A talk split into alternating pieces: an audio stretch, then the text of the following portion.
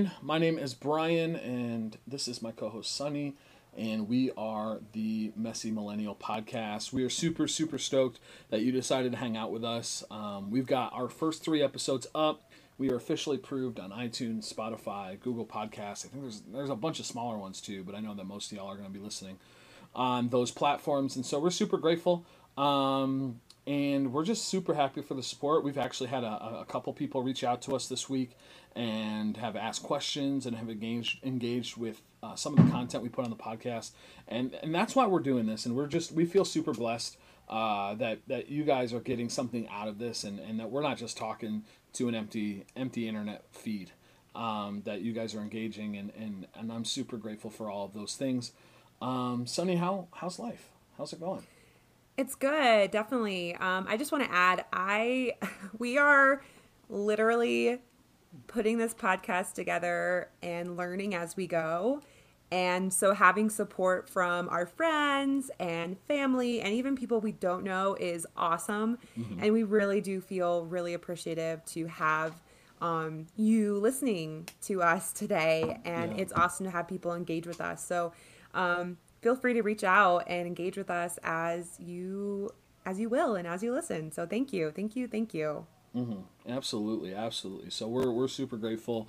Um, you know, we we started this podcast just because both of us really felt like we just wanted to encourage people and help people grow and and we're all we're both like right on that cusp of young adult to not actually being a young adult we're like almost like full, we're almost like full adults now like, are we? Are we though? I mean, one of us, one of us is, and I'll let you guys figure out which one that is.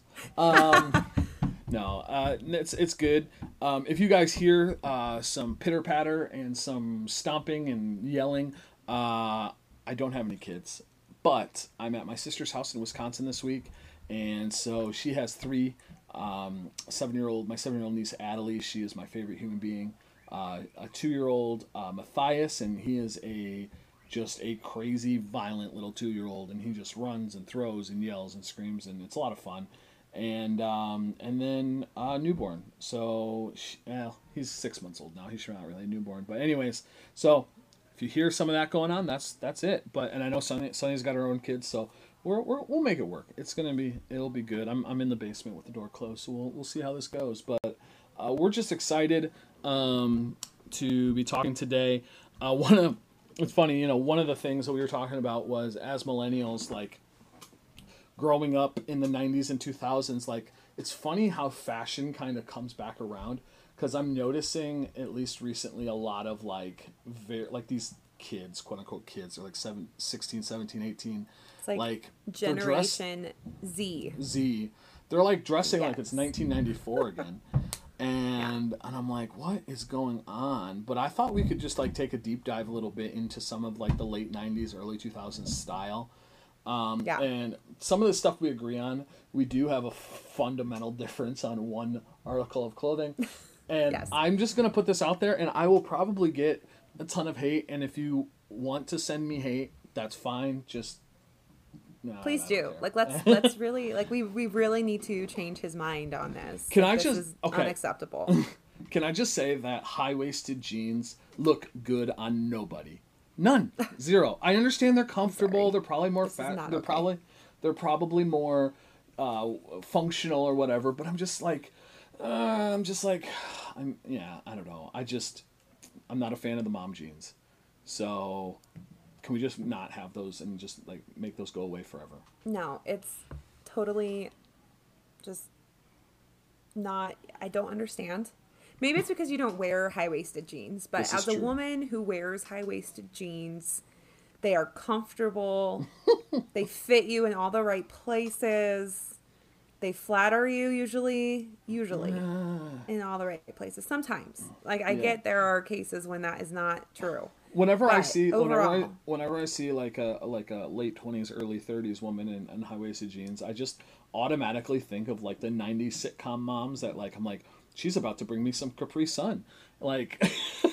Which I mean, is that a bad thing? No, I do. I, I am a Pacific Pacific Cooler fan myself, but I'm I'm just saying. I don't know. I, I I I'm a guy. I know I shouldn't really have an opinion on that, but I do, and I'm just like it just doesn't it doesn't look good on anybody. But hey, listen, even if I don't think it looks good on people, like you do you, and whatever's comfortable for Oh, you, you do I'm you. doing me. Yeah, I I'm know you doing are. me. I know you don't. Sunny, Sunny don't care. Sunny just do what you want. so, but I will say, like, there are some things that like I kind of would like to see make a comeback. Not because I think they were fashionable, but because of how ridiculous they were.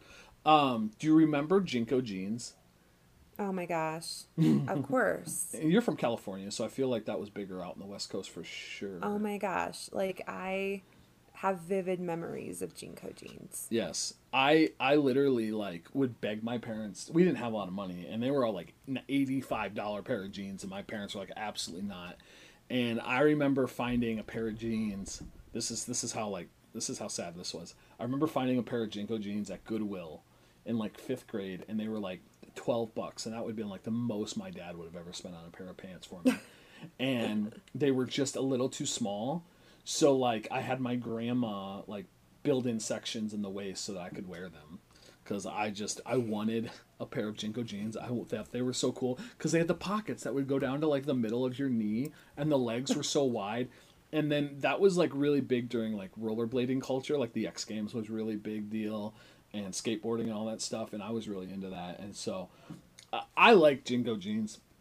I Hold on. I need to know something. Sure. What things were you putting into your pockets at Oh, don't know, God. 10 years old 10 years old. into these giant So- pockets of your jeans? So I used to have a like a comb that like looked like a switchblade, and I thought that was the coolest thing ever. So like it would like slide open like a like a knife would, but like it was it was just a plastic comb. I remember carrying that around. Um, I would put oh my game Bo- like I could fit my entire Game Boy into my back pocket. No Oh problem. yeah. So, Oh yeah. Um, I remember I had a Game Boy that was lime green, like slime green, ooh yeah. and it was clear. Like it was Oh, like clear yeah. lime green. Yeah. I do remember and it was that. before that they it was before they came out with the Game Boy Advance that Mm-hmm. had the colored screen. right. So it was like all, you know, whatever, like the regular screen. But I remember being like feeling at least like I was the coolest kid on the block because I had the limited edition lime lime green Game Boy.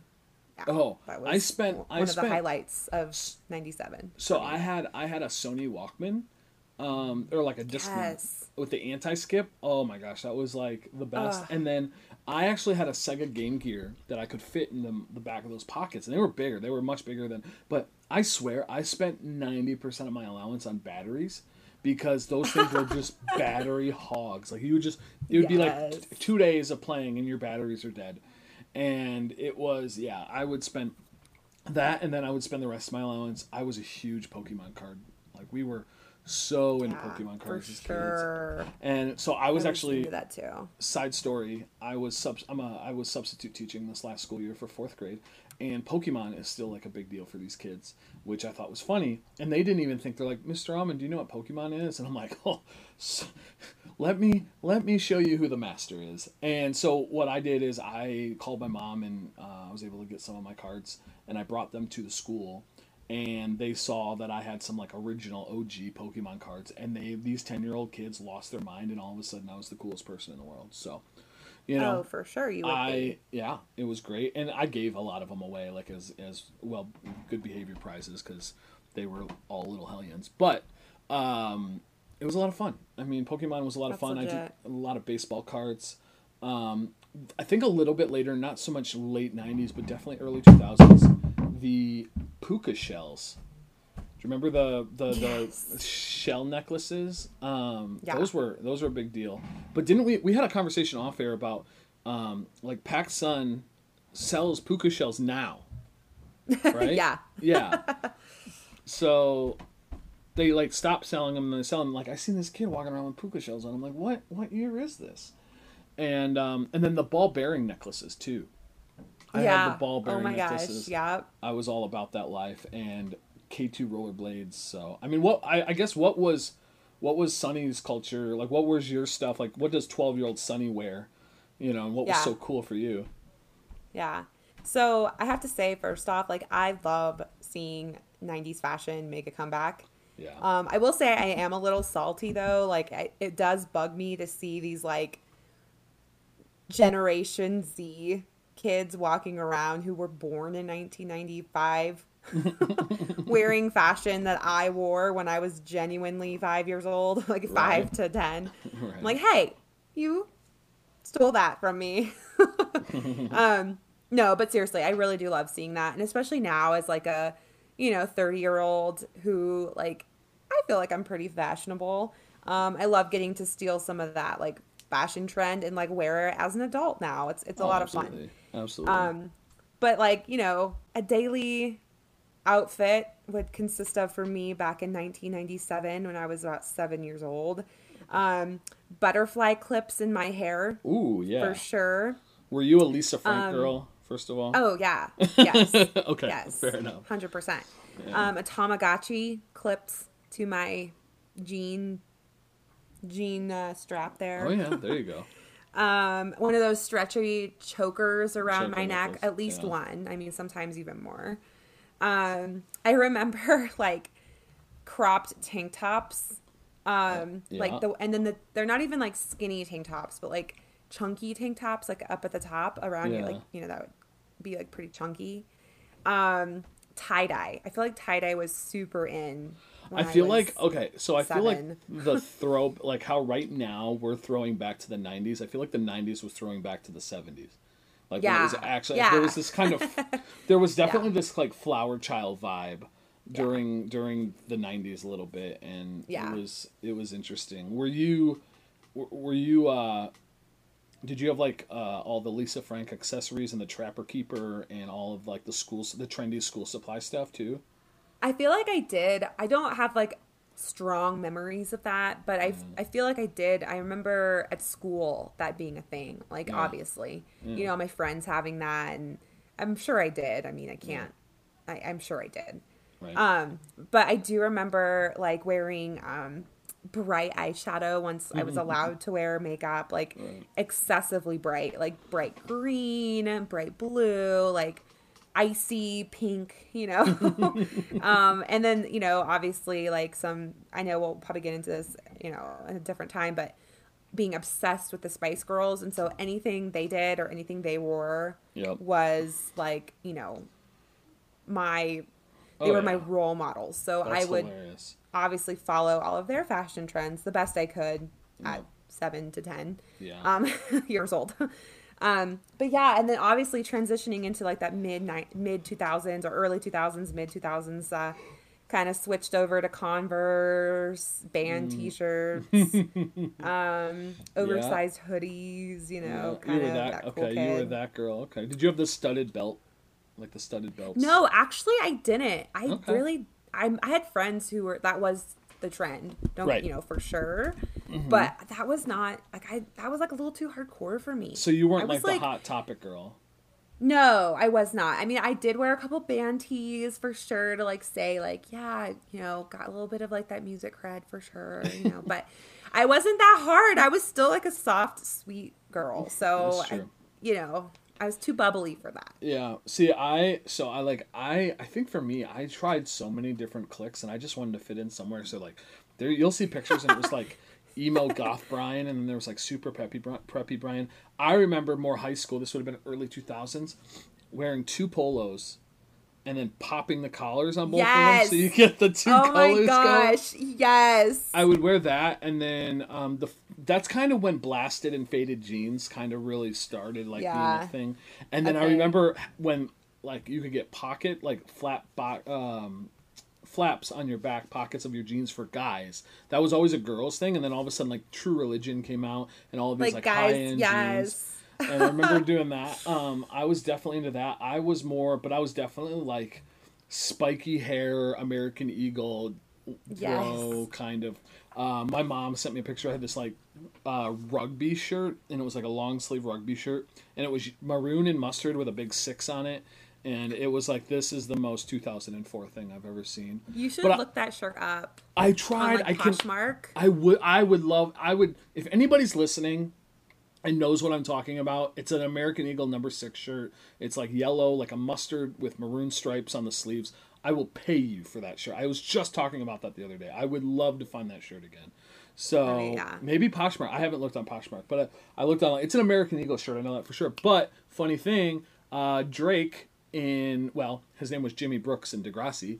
Uh, I remember he had the same shirt. And I just was like, oh, that was before he was Drake, so I didn't really like freak like think that hard about it. But um, Degrassi. I mean, we could go all into Degrassi. Were you a Degrassi person or no? I wasn't. Oh, see, well then I, maybe I, you know what's funny? I remember Degrassi was on what network were they not. on? like Noggin, I think. Noggin. And I, our like cable did not include Noggin, and you had to pay extra for Noggin. Oh. Yeah. And we were like broke. I broke. Well, it was Noggin. I think Noggin was like Nickelodeon's kind of more racy channel. It was like upper teens. It was like that 16 to 19 demographic. And so, um, like, I look back and I'm like, I probably wouldn't have let my kids watch Degrassi when they were like 12. Like, maybe when they were Yeah. older, but like, yeah, everybody was pregnant and on drugs and, you know, whatever. I just remember that show or that Noggin was not available to like our cable plan, you know, because back then it was cable, Right. like not Netflix or any type of like streaming service. Oh, I know, And like- so like these kids don't understand like i had to go to family video i had to pick a video off the shelf hope it was in stock and then bring it mm-hmm. back and put it in the DVD. like there was no yeah. like listen i've i had netflix in 2008 when it was a dvd delivery service so Yeah. before it started streaming movies i would order dvds online two at a time and then you'd send them back and get new ones like it was um and i mean netflix has been around a long time but they you know obviously blew up with their streaming service.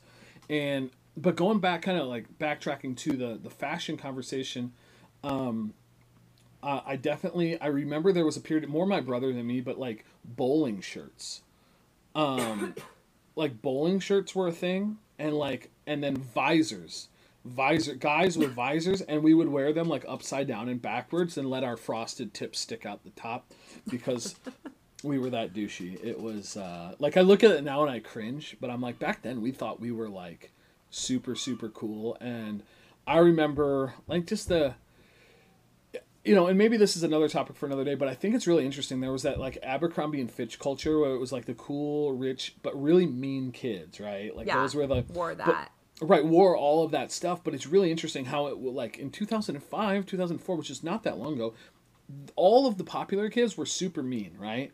But you look at high school now, and it's like if you're a mean kid, you're not popular at all. Like all these kids are like, I, I don't know, maybe maybe I'm just saying it from a different vantage point now, but I just find it interesting how like inclusion and acceptance, all very good things, obviously, are part of the high schooler psyche where when we were when I was growing up it was all about exclusivity it was always about you, I'm in my group and you're not cool enough to Mm-hmm. Yeah. be in my group you know Yeah, definitely. so But but, before we uh, move on, I want to touch on one thing. okay Um, it's funny that you brought up the um, the polo shirts yeah because I as well went through a polo shirt phase. was it at southeastern what is it was it in college no, it was actually in high school, and it was probably like as I matured. yeah But I loved polo shirts, and I only wore polo shirts. I went through this whole phase. I only wore, wore polo shirts, and they had to have the American Eagle Yeah. um, bird, you know, eagle on there. And um, I wore a tank top underneath them because they had to, you know, my tank top underneath had to cover my backside and go long enough to Right. like, you know, cover everything with my, you know, hippie self.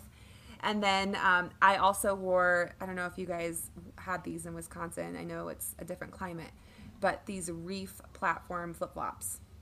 I, I know what they are yes I yes like in the summertime for sure Yes. yeah hmm And that was like the signature look of my school. And Oh, if you did cool. not look like that, it was like, you know, yeah we were were definitely again, hey, maybe maybe rounding bringing it back to your inclusivity point. Um, you were probably frowned upon. I know, remember- popular girls. I remember Rainbow. Rainbow brand flip flops were Oh, like, yes. Oh my gosh, super yeah. popular. And then um. I, oh, how would I we can't have this conversation without talking about two things. Trucker hats, first of all. Ashton Kutcher just decided I'm going to take the most uncool thing and I'm going to start doing it and everybody because of Ashton Kutcher and Punk'd and all that stuff which is one of my all time favorite shows still. I think it's hilarious. But because of Ashton Kutcher and his his uh, Von Dutch uh, trucker hats, you know that was a big deal. And then um, Jesus is my homeboy T-shirts. Yeah. Like Yeah. that was a big deal for a second, but it was kind of like I, I kind of feel like Christians would wear it, but I also feel like non-Christians would wear it in like an ironic way. Like Mm-hmm. it was, I don't know. I just thought I remember the Jesus is my homeboy trucker hats. Um, oh, big old belt buckles. That was the thing too. You'd wear your polos, but I would have like these big old like from the buckle. They would have like these big like I don't Yeah. know four by four, five by five inch belt Which is absolutely ridiculous. Oh, it is. It is. Now I will. I will say this, and I again, if anybody knows how to find these, if you if there are any sneakerheads listening, I had a pair of blue um, Nikes. They were like Dunk Pro lows, um, and they were the twentieth anniversary edition of the Rep Your School, and I got these Kentucky blue Nikes that were my favorite shoes in the whole world, and I have a picture of the only picture I have of me wearing them is my senior picture, and um, I was in an American Eagle track jacket. Track jackets were another thing too, but um, I had these shoes. So if anybody knows how to get a hold of these, I've looked online. I can't find them. So if, if anybody's, I love the power of the internet's great because I'm sure somebody knows what I'm talking about. But um, but yeah, there was there was a lot going on between you know the last 20 15 to 20 years or so um but I, I think kind of just just shifting gears real quick i know that we wanted we both agreed that we really wanted to hit on this. Um leadership as service and what does that mean? You know i think a lot of times in church circles you know we hear about servant leadership and jesus was a servant leader and all of that stuff. And i think that that's good to an extent for sure but i, I we actually didn't dive too deeply on this offline so i'd be interested to hear what what do you when you think of leadership and good leadership and service leadership like what are the things that come to your mind Yeah. So um, I actually graduated with a degree in organizational leadership um, with a focus in servant leadership. So um, I have I have a, a good background on you know in that area as far as like you know academics academics go. Um, but personally, I feel as though I have a pretty good um, background there too and a lot of good experience and so um, yeah i think when i think about servant leadership um, i think back to my experiences more than my academic training and just about what that means and what what that has meant to me as far as leading people and leading people well and Yeah. really um, kind of you know um, being someone who is an example and being an example to other people around me and making sure that what I'm doing aligns up with what I'm expecting those around me to be doing. absolutely And so, um, I don't know. I think for me personally, some of the takeaways I've learned just from experience, and whether that just be from uh, different jobs I've held um, in management or in upper in upper management, um, and then also being a missionary um, and leading missions teams overseas for the past ten years, um, and then now starting my um, organization and you know bringing on people and working alongside people um, you know whether it be on a small scale or a large scale. I think just like learning that people will follow a leader or a person um, who's willing to show up and get their hands dirty and serve others consistently. And um, someone who will um, consistently come through. And so, like, for me personally, like, I'm always, whenever I'm in a leadership role or position or leading others, like, checking my heart and making sure, like, that's what I'm doing. Sure like, am I willing to get my hands dirty? Am I willing to show up all the time consistently for this, these people that are technically, like, not under me? And I don't mean that in, like, a, right you know, rude or, you know, um, in a way that would degrade people. But like, am I showing up consistently for the people who are following me? Um, and um, am I serving them or am I um, behaving in a way that would um, show them that I'm willing to do exactly what I expect them to do? And um, yeah, I think that is probably one of the, the bigger focuses or the, the bigger lessons I've learned in leadership. um, over the past 10 years and Yeah. into my training as well. No, that's great, and I think that yeah, you hit on a lot of great points, and I think it's definitely interesting. Um, and and maybe you can speak to this too, and kind of let you talk for a little bit if you'd like. But um, like as a woman, like that's there's challenges that come. Oh, yeah. That- Even from other women. right that i i may not ever understand or whatever so like that, talk to me about like what are some of the challenges as a woman just trying leading an organization and leading other people and and and maybe even leading people that don't necessarily take you as seriously because they have their own prejudices and all of those things so i don't know what what is that what is that for you Yeah, um, I think there's been a lot of times when I have been or met challenges um, working with other people who um, maybe don't have respect for me as a woman, even from other women. sure Um, people who don't respect me due to my age. Um, there have been times when I'm younger than other people that I'm leading, and they, um, you know, maybe verbally say they respect me because I'm, you know, respect me, period, but don't behind closed doors because I'm younger than Right. them. Um, there's been a lot of people who, again, outwardly say they respect me because, or period, they just respect me, but on the back end or in their actions, they don't respect me because they think I lack experience or they just doubt the fact that I do have experience or they don't like the fact that I'm more experienced than them. And that happens. And as a leader, you're going to face challenges like that. That just happens. I mean, you cannot deny the fact that, you know, you're going to face opposition and it's going to be ugly and it's going to be painful and it's not going to feel good. Um, but something for me that I've really tried to focus on instead of looking at the challenges is trying to keep a personal perspective and um, remember that who I'm leading um, are humans. They're humans, they're people. And sometimes those are friends. And sometimes those are people that you want to have relationships with.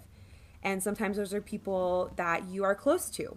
And um, you know, you as much as you might want those relationships, and as much as you might want those friendships to last forever and ever and ever, or as much as you might want that those people to approve of you, or um, you know, be your BFFs at the end of the day, that's not always the case. And so, in the situations when you're leading them, again, it just really helps me to remember that, um, to keep that personal perspective and remember that they're humans.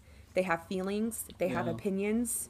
Um, to stay kind um, and to remember like to stay sensitive and that is hard for me sometimes it is hard for me to stay sensitive when someone is disrespecting me because Sure. they don't agree with me because i'm 10 years 20 years younger than them right oh no yeah, yeah. and still having to remember that no like i'm still your leader and i'm still your authority and you you do have to like submit to me in this situation um, but if i can uh, at least maintain that perspective that hey no matter what this person is a value this person has an opinion that i need to respect this person have has feelings that i care about this person you know deserves for me to be kind to them and i need to be gentle um, and i still need to accomplish what needs to be done but i Yeah. also need to be a kind person and a kind leader and still treat them the way i would want to be treated and assume the best in them and not always you know assuming the best in them while still not being naive yeah that's a hard um, balance that's a hard balance it is. It definitely is. But I feel like that that's been my best um not defense. I don't want to say defense in, in a, you know, um weird way or in a way that would come across as, you know, defensive. But Sure. that has been my best defense in dealing, you know, it, with challenges in leadership and uh, yeah, just really looking at things in a personal perspective. Yeah, no, that's great, and and you hit on so much there, and uh, and I, th- I think I think it's true. Like leadership is hard. Like Yeah. it's it's Oh, probably yeah. one of the hardest things that anybody could do is to try to lead other people. You know, John Maxwell always talks about like leadership is influence. You know, if you if you're a leader but you don't have anybody following you, you're just taking a walk. You know, you're it's one of those things. I you know, leadership is influence. I'm actually we have very we had uh, I had a different undergrad, but um, my master's degree is is in, is in organizational leadership, and so I, I am getting a lot of these same kind of concepts uh, drilled into me as well. And you know, one of the things that I'm learning is that good leadership kind of takes the par- the pyramid of an organization and flips it on its head. Like, you know, if you think about it, like the CEO has the weight of the company on his shoulder, and he is going to empower his high level leaders who are going to empower middle management who are going to empower the employees. And hopefully those employees then are going to give the best possible customer service so that the company or whatever it is can make money or be successful. And so i think a lot of people you know especially nowadays with the news and stuff there's a lot of like ceos that are just sitting at the top you know not doing a whole lot for the their their people and are just you know kind of just taking their thing now do they have a right to do that yeah it's their company is it good leadership no it's not mm. and uh, you know I, I, i'm very passionate about leadership because um, I've seen such I've seen how drastic bad leadership can be and how it can ruin yeah. not just a company but can ruin people. I've had bad leaders along the way, and I've been a bad leader. I've had I've had some I've had some brutally bad leaders along the way, and like and, and to the point where it caused me hurt and pain and stuff where I had to walk away and it took me time to heal and figure out what I was doing because of how bad that leader was. And so for me, leadership, I think is so important to um, you know, like you just like you said, like believing that that in the best in everybody, but also not being naive. And I think too, like there's also a line like I, am a grace guy. I will. I, I want to give a million chances, but it's, absolutely there are some times where you got to cut ties with people, and, and I think being a good leader is knowing exactly when to do that. You know when when is when is your grace enabling bad behavior versus when is your grace, you know, uh, allowing somebody to grow. Um, yes. And so yes. leadership leadership is service. I, I I'm all about it. I think that, um, you know, I, I work I work for Target right now, and, and we have a, a new team leader, and um, he came from a different store. And I'll tell you this, like that guy is not afraid to like jump on a register when we're busy, and he's not afraid to jump behind the desk when we need him. Like he's not just standing there like giving orders. Like he sees mm-hmm. a need, and he fills it. Like somebody needs to go on breaks. Like I seen him. Like this guy is like a high level leader he had uh, one of our cart guys had to go on an extended break, had an appointment. This guy's wrangling carts in the parking lot, and you know he's he's like second command in the store like you know yeah. it's it's one of those things and i look at that i'm like i totally respect that so when he when i see him do things like that and then he asks me to do something that i don't necessarily want to do i'm more apt to do it with a better attitude than yeah. than the guy that just comes in and, and bosses everybody around now i want to keep my job so i do i do it yeah i do it but it's definitely a much more pleasant experience and it's a much more um, respect building thing because he I respect him for jumping in and doing what he, what he needs to do to make our lives easier as employees but also like vice versa like i'm i'm now motivated to want to make his life easier and i can come to him right. and hey man what do you need what do you need done like here, here's i've got some extra time so here let me help you over here like and it, and it just builds team and camaraderie and so mm-hmm. like leadership building well, is so so important yeah well you don't have to worry about people following you when you're willing to do what you expect from them. That's right. Yeah. No, so, that's mean, that's good. Absolutely. That's, that's, really good. Like if you're giving orders and you're not you're, you're not willing to do it, like you're you're missing it, man. Like you know, I we've all been there. We've all had leaders that wouldn't get their hands dirty, and it's just like I don't. Yeah, yeah I'll do it because I want to keep my job, but like I don't have a ton of respect for you, you know. And so right, right. You're gonna get you're gonna get the minimum out of me. You're gonna get you know But when I have a when you have a leader that's a good leader, it's it's it's a good it's a really really good thing. Good um, thing. Absolutely, and that's a and that's well, a great. Con- or go ahead. Yeah, what were we gonna say? No, no, no. I just want to touch on that because I think like it touches on the idea of integrity. Yes. And like knowing that others are watching. Um, I love this quote by Brene Brown, and mm. it's she says, "I'm here to get it right, not to be right." And I love that because it's something that like I've been working on recently. And um, you know, when I come at things like, you know, I'm I'm right, you're wrong, mentally there's no servant leadership. Yep. There's no there's no room for me to grow. There's no room for the other person to grow when I'm looking at it like, well, I'm right, you're wrong. Um, but when I approach it from the idea of I'm here to get it right, it looks different and it leaves room to collaborate and grow together. And it shows integrity. It shows yes. that, hey, others are watching. And I, and not only like for the uh, right, you know, for people are watching, but it shows your character. Yeah. It shows the idea that, hey, like I'm, I'm willing to be wrong and I'm willing because I'm here to get it right. Yep. I might not always be right. I'm here to learn what right is. And I like that. and I just love Yeah. that. I there was another quote. Um, you know, we I think we talked about this in a. I think I may have mentioned this in a previous podcast. But there's there's a difference between a high value for truth and a high value for being right. And if I have a high value for being right, then if anybody Yeah. comes at me with contrarian information. Um, based on what uh, my preconceived notions are, I'm going to reject that person and say, "No, you're wrong. Go away." But if I have a high value for truth and if I have a high value for getting the situation right, then I'm that person's going to come to me and I'm going to go, oh well, I haven't considered that position, and then I'm going to weigh it out. Now, at the end of the day, that person could still be wrong and you still may be right, but it could be the inverse. You may have had the wrong perspective or have gotten the wrong information. Like typically, people believe the first information about a situation that they hear, and then everything else kind of backs up. So like when when somebody let's say you're the boss you know you're the leader and someone comes to you so and so's doing this like i think a good leader doesn't instantly believe right there right then exactly what happens but waits to get all of the information Yeah. before making judgments even in their Right. heart even in their heart you know because it's if, if i if somebody presents me with some information so and so stole something i'm going to go into that interaction with so and so and they're going to be and it's already going to be in my mind the way i'm framing the conversation is hey you stole something and now you have the burden of proof to show me that you didn't. Instead of Right. going hey there's an accusation that's floating around. What's what's the story? What happened? Absolutely. And i think that like good leadership is is just really is just really difficult to um how do i want to say this? Like there's so much nuance to it.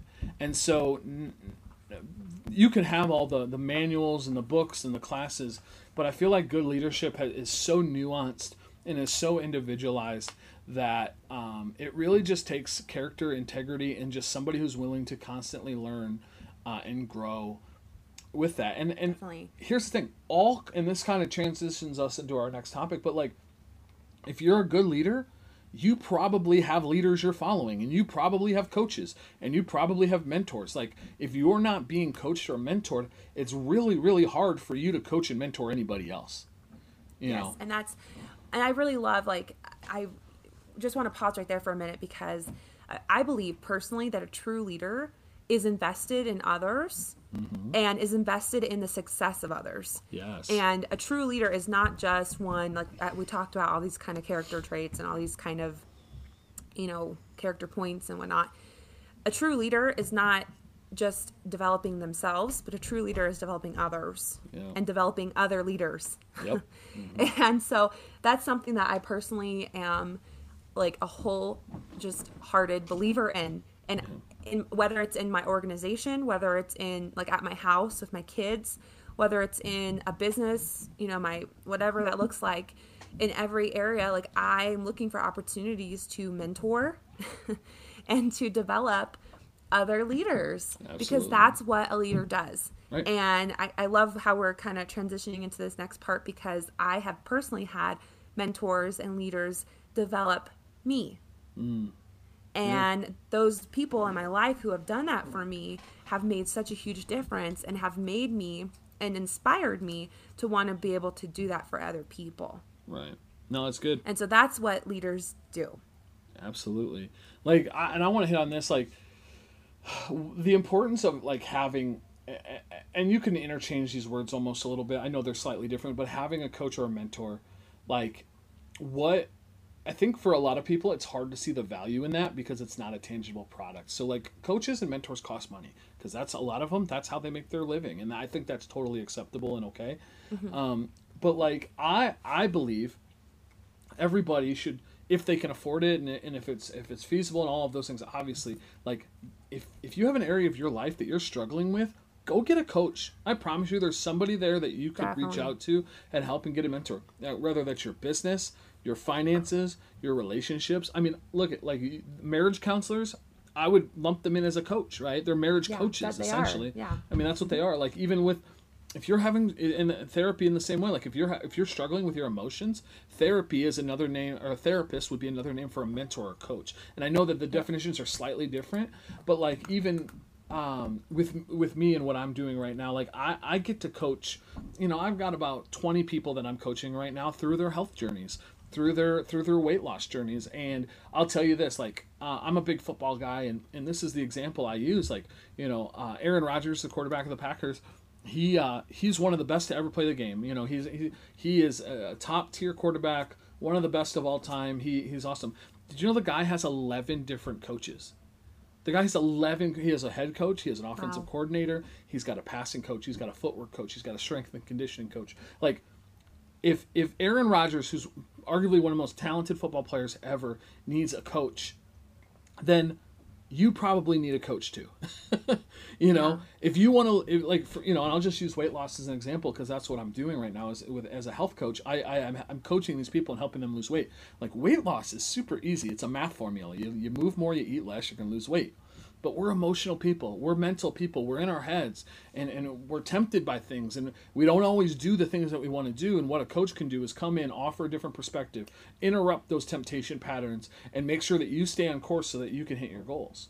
And I think that's why, like, I'm so passionate about leadership and coaching because I feel like you can have a talented person who doesn't have any direction and they're probably not going to do anything with their life. We all know those people that are brilliant, but you're like, why are you, why are you like not living up to anything? And it's like because they probably don't have anybody to help refine them, mm-hmm. and but they're so talented. And so what I, I, I what I'm finding is I love finding talented people who are humble enough to say, hey, I need help with this. I can't do this on my own. Will you help me? And for me, that's like a double win because I know that I'm going to develop in them the skills and the patterns that I've learned along the way. And guess what? They're going to be able to reproduce that elsewhere, and it makes the world a better place. It isn't just about building Brian's kingdom, it isn't just about making tons of money as a coach. It's about knowing that I'm transferring skills that I've acquired over many, many years of working with people and transferring those skills to other people so they can do the same thing. And then 50, 60 years from now, like the needle has moved even just a little bit because I was alive and because I stepped into my purpose and, and I started being a coach. And so I, I, I, I, I'm just to give some unsolicited advice here. Go get a freaking coach, man. And it doesn't matter financial. If you need a financial coach, go get somebody who's who's going to audit your bank account and go like, "Hey, dude, you went to Taco Bell 12 times last month and spent 140 bucks. Here's some money that you could have used towards this bill or that bill or getting out of debt or you know or a relationship coach. Hey, man, like, don't cheat on your wife. That's just a probably a good you know a good starting place. A good start. Like, so you know, and, and if, if somebody has to tell you not to cheat on your wife, you're probably that's you're probably just In- in a bad not- place You're in a bad place. to begin with. But no, I need a couple just- different coaches. right. You're gonna yeah. You're probably gonna need an attorney and That type of coach. that kind of coach, a, legal coach. Um, but seriously, like there are some people, and and the thing is, is is I, I just really believe that a good coach can change your life because Oh, yeah. there Oh, yeah. are we all have goals. If you are if mm-hmm. you're listening to this podcast, we this is a self-development podcast. We believe that you probably want to make your life better and you have goals and and guess what I'm telling you? Get find a coach to get there. If I'll be and here's a shameless plug. If you need to lose weight, if you need help doing that, I'm I'm a health coach. I would love to help you. If you're listening to this podcast, reach out to me. I love you. And I'm helping Sunny right now, and she's kicking butt right now, and it's fantastic, and she's doing great, and we're we're all on this health journey, and it's man, it's it's not a bad thing to go get a coach. You don't have to do life by yourself. You're not gonna and and and I and I know I don't like absolute statements, but I'm gonna make one here. Well, you're you're probably not gonna hit your goals in life unless you have other people involved as well. So yeah, Sunny is That's taking right. Sunny's taking selfies with her microphone right now. This is great. Hey, what's up? So, oh my gosh, I this is wanted to awesome. get more of an authentic photo, but that Oh. didn't happen. That's okay. That's okay. Um, but I do want to add on to this mentor conversation go ahead. because I mean, I feel as though I have, like, I love this concept. And so, um, you know, growing up, I, you know, I came from a troubled background. I didn't really have a stable home life. And so that was difficult. Um, but I really had mentors come in and like step into my life and I'm so thankful that they did. And they really um like in times where um I needed that personal development and they saw that, I'm sure. and they just stepped in and really made me um challenge you know they challenged me they encouraged me in times when i needed that encouragement m- mainly spiritually um, and really just um, pushed me to be better and a lot of like i said a lot of times spiritually but also just in life like also at a real as a really young impressionable um, girl um, you know teenage girl who needed um, an example of how to follow god but also just how to be a person. Yeah. like how to function as a functioning c- citizen in society. Um, and that was so huge for me. It was so huge and honestly if i didn't have those um, mentors in my life that i did and i can speak to one very um, I, I can speak to one with my whole heart. If i didn't have her um, i don't know where i would be and i can't say that i wouldn't know the lord. I can't say that you know i wouldn't you know be where i am today but i don't think i would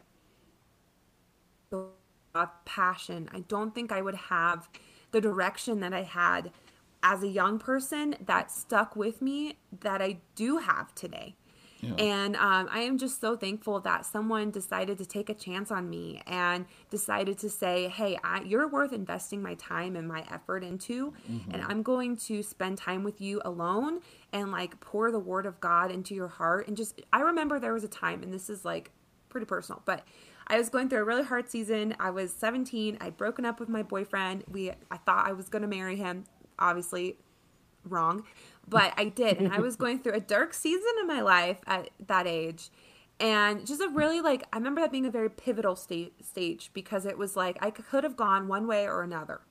And it was like, I remember being so on the line of like dark and light almost. Yeah. And I remember just sitting in my pa- my youth past. She was my youth pastor, sitting in her office and having such a bitter heart because of what had just happened. And it was a pretty crazy situation, and I just was really bitter and angry. And I wasn't going to youth group, youth group at the time.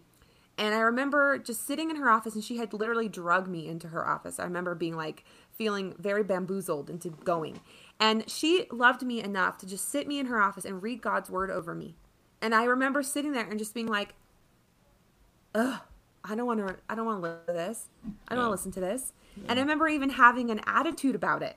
Mm-hmm. But she literally just sat there and loved me enough to just care for me and just to pull me aside from the darkness that I was in and the dark situation that had happened because it was not a fun time in my life.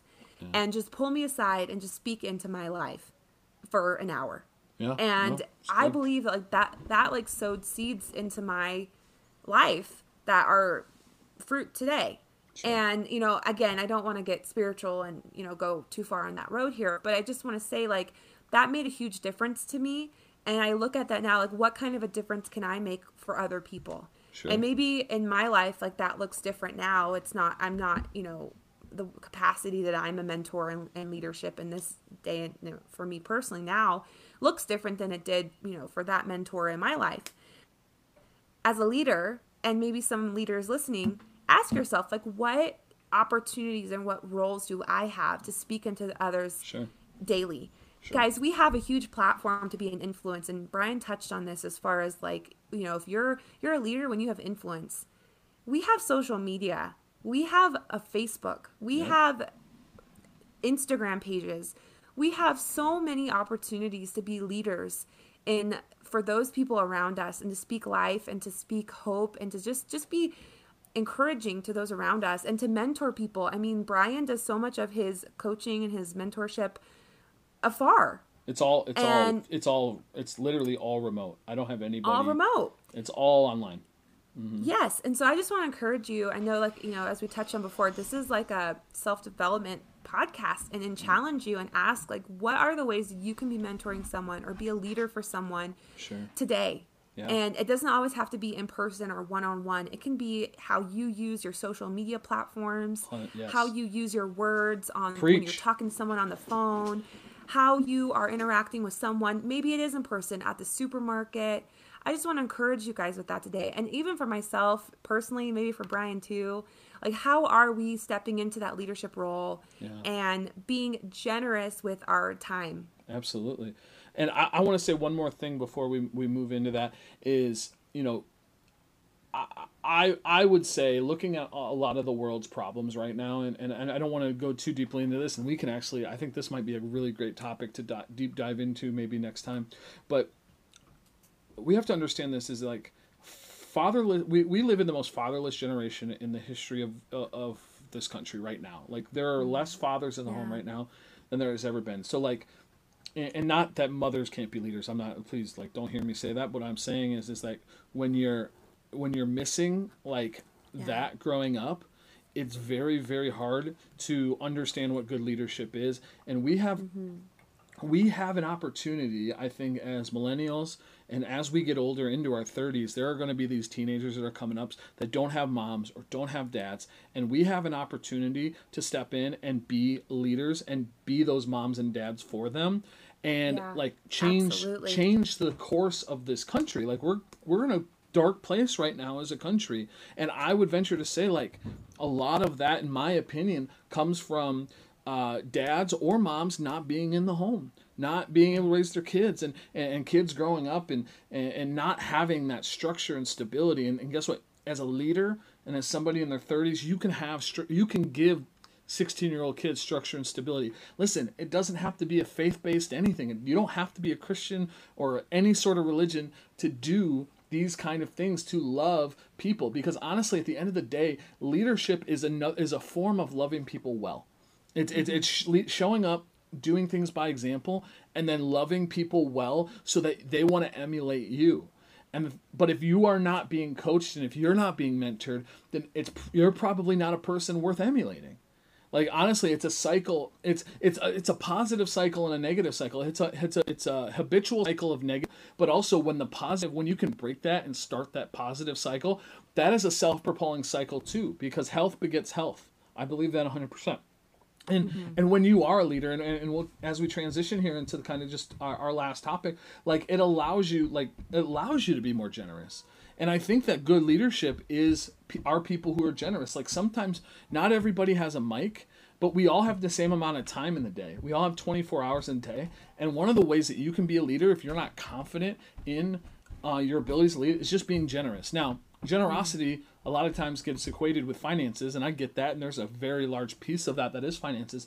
But i, I would i would argue and i would say that generosity isn't so much the act of giving as it is the state of being it's this generous state of being that you are always looking to give away what you have because you have a mindset of abundance and knowing yes. that you are going to be taken care of when mm-hmm. you you know if you if you're in sales or any sort of commission work you get that one check and you worked really hard for that check and all of a sudden you hold on to it so tightly and so you know because you don't know when the next one's coming right that that is a, a, mindset of scarcity that doesn't allow you to be generous but when you know that god or the universe or however you want to say it like has your back like then you're able to take care of the needs of the people that have a lot less than you and you get to be a leader in their life through the act of generosity so yeah, no, it's so true. For me personally, I I find that um, when I'm generous, generosity finds me. And um, I like, I mean, I don't say this to, to like toot my own horn or you know sounds arrogant, but I like look for ways to try and be generous, and that mm. doesn't always look for like you know, that doesn't always look like giving money away or like giving, you know, my finances away. I mean, that's, you know, not always the case. But I try to like find ways to like give like tangible things away. Um like I this is a couple years back, but I would try to um, like challenge myself if someone complimented me on an item that I had or was wearing or you know oh, I really like that or whatever, your earrings or whatever it was. I like challenge myself to like often give those away. Like if they someone compliment my earrings, here you can have them, and it would always take them by surprise, and it would always make it would always make them feel good, of course, sure. but it would always make me feel better because it was like you know what, those are just things. They're just a thing. They can be replaced, and what matters more is the fact that they felt loved and yeah. that they felt like I cared enough to give them something that like I can find somewhere else if I really wanted them. Right. And to be honest with you, I can't even remember the things that I gave away Right. because they didn't mean the world. Like they weren't the world to me, but it meant the world to them that they got it. Yeah, no, that's and great. so, and I bet those people who have that item remember that. Oh yeah, that crazy lady gave those to me. You know, so you know, so I just like for me personally, that's just my like, and I haven't done that in a long time, and I need to do it again. I just need to get Mm-hmm. back into that habit. But like that was something I felt like I really tried to strive for, and also just Mm-hmm. having a mentality of like these are just things, and like I don't need to be attached to the, all these things. Like if Right. I Oh, yeah. like could I give this away if God told me to give it away? Like could I give this could I part with this Sure. if, if I was asked to like part with it? And then the other half of that is just that generosity finds me. Like I am so thankful that like my like I've been provided for. Like yeah. and I do believe that's because we've just been generous. Like we've mm-hmm. just been you know there is that that blessing of, you know, what you what you reap you sow. Yeah. And if you are generous, like I believe generosity follows. And you know, I, I that's that's kind of my that's my thought. It's my my that's good. mindset on generosity. I love what you said about abundance and and scarcity. And you know, when you have that mindset of, oh no, this is it, this is it, this is it. I'm never, you know, I have to hold on to it. Um, it really can restrict what generosity, what that what abundance can come back to you. it's a self-fulfilling prophecy too because when you hold on tightly it's very hard for more to come to you Mm-hmm. so then when nothing comes to you you can go see i told you nothing nothing more is coming well it's like well dude if you would just live in a sense of abundance and generosity and, and give it away it would come it would come back like Right. listen i don't i i not not to get too i don't understand how the law of reciprocity works i believe it works and i believe it works for everybody i don't understand it and i don't understand why but it seems like the people that are giving stuff away are the ones that have stuff Right. and it, and it's crazy. and, and I want to add to that too. Too. Um, also, like being generous without any qualifiers to the person you're being generous to. yeah. So like, yeah. For, for Don't example, expect anything back. well, I would, I, I, I not so much expecting back, but I think a lot of times we look at like somebody who's homeless or somebody who's down and is like, oh, if I give them money, they're just going to spend it on drugs. Like you don't know that person's heart, you don't know that person's situation, and what they spend that money on is between them and God. But God has mm-hmm. called us to be generous and not qualify people because you don't know what that's going to do for that person. Could that person spend that money on drugs? Yeah. But guess what? Once that money leaves your hand, and is in their hand, they become a steward of that money and God can deal with them. But He didn't call us to deal with them, He called us to just be generous. And I, Right. I'm not saying that you don't use discernment, and I'm not saying you know, you know, I, if I know somebody's got a heroin needle in their arm, I'm not giving them a hundred bucks, but I'm gonna go spend a hundred dollars to get them help. But it just if it, it just in an everyday situation, like somebody needs something, like I don't feel the need to have to qualify and wonder, well, are they going to use it on good things or not? Because honestly, like at that point, in in my opinion at least, like that's between them and God, and all God asks me to do is be obedient. And when people see needs, or when they're when I see needs, then and, and then I can fill them. I, I have to be better at this. There are times where I feel prompted to give money, and I'll have that scarcity mindset. You know, Yeah. I- especially because I, Yeah. I haven't I haven't arrived yet, and I'm arrived quote unquote, but I haven't I haven't gotten haven't to that died yet, you mean? right? I haven't even gotten to that place where like I have a ton of free money. Like my bills are tight every month, and I'm hustling to get by and all of those things. And um, but I'm believing and, and and knowing that as I'm more generous and as I keep working hard, like I'm going to have the life that I want to have. And I know, but but but it also is perspective to know that there are people that would kill to have my life. Like even right now, like the fact that I have Yeah. an apartment and a roof over my head and a car that runs and a full time job and an internet connection. Like there are people in this country, in my city, that would kill to have what I have. You know, Yeah. so it's it's all perspective and, and generosity. It and is. you know, I, I think that this is actually a really good stopping point because we are literally right under an hour, and um, we just a few seconds to to sixty minutes, and and I just wanna I just want to encourage everybody. Just some some final thoughts here. Um, you know, get a coach, and I know we talked about it earlier, but I think if there was like a focal point of this episode that I could, I wish I could just drill into people. And I'm not even saying that coach has to be me, but I'm saying go find somebody to help you in the areas of life that you are lacking. If that means going to get therapy, listen, I believe that every single person needs to go get therapy. I, I, I believe in therapy wholeheartedly. Um, if that means you got to go find someone to audit your bank account, if that means you got to have somebody to sit down and talk with your with your spouse, if that means you know um, you, you need to have a pastor pray for you and coach you, it's fine. If you need someone to help you lose weight, that's me. Um, I'll help you. But like, find a coach, find a mentor. It's gonna really really change your life. Um, and I hope that you can see the value in that because I did not see the value in that for probably 29 years of my life. so, yeah. Final thoughts, Sunny? No, I I mean I just really love the idea of leadership. I love the idea of mentorship. That's Yeah. those are both things really close to my heart. Um, I just am so big on those things. I love learning more and more. Um, I love the growth that I personally have had thanks to the Lord, honestly, in my experience with, with missions and traveling. And, you know, I'm, I'm, it's, it's easy to be disappointed in your failures. Um, but it's another thing to be really thankful for your failures and really thankful that God's grown you in those failures. And that's, that's how I feel. Um, and then also too, just now that I get the chance to mentor and lead others, um, um, it's humbling. Yeah. And so I just encourage you today, um, find, um, I, I do agree with Brian 100%. Find a mentor, find a, le- a leader, find a therapist if you need one. If you feel there's an area in your life where you could use some um, guidance in, absolutely, 100%. Um, I've personally benefited from that in a lot of different ways. Um, but yeah, and if you find if you feel there's a way where you could be a better leader, take that chance, take take that um, platform and use it for good, and be a leader, and be someone who's integrous and who, um, you know, shows up for the people who follow you, even if it's on social media. Yeah. No, hundred percent. Absolutely. Um, yeah, that that's that's just good advice. That's just great. Sunny, thank you so much, guys. Thank you for listening. Thank Thanks you. for hanging out. Yeah, absolutely. Uh, find us online. Um, Instagram. We'll put our handles in the in the notes. and we'll put it in the notes. Messy.millennial on Instagram, Facebook, uh, the Messy Millennial. Um, we love you guys. If you need anything, reach out to us. Um, message us on Facebook. Add us on Facebook. We'll be friends. It'll be a good time.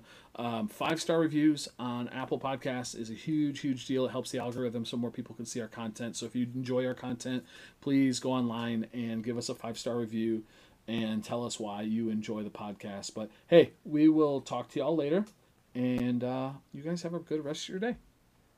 Over and out. Bye. Bye.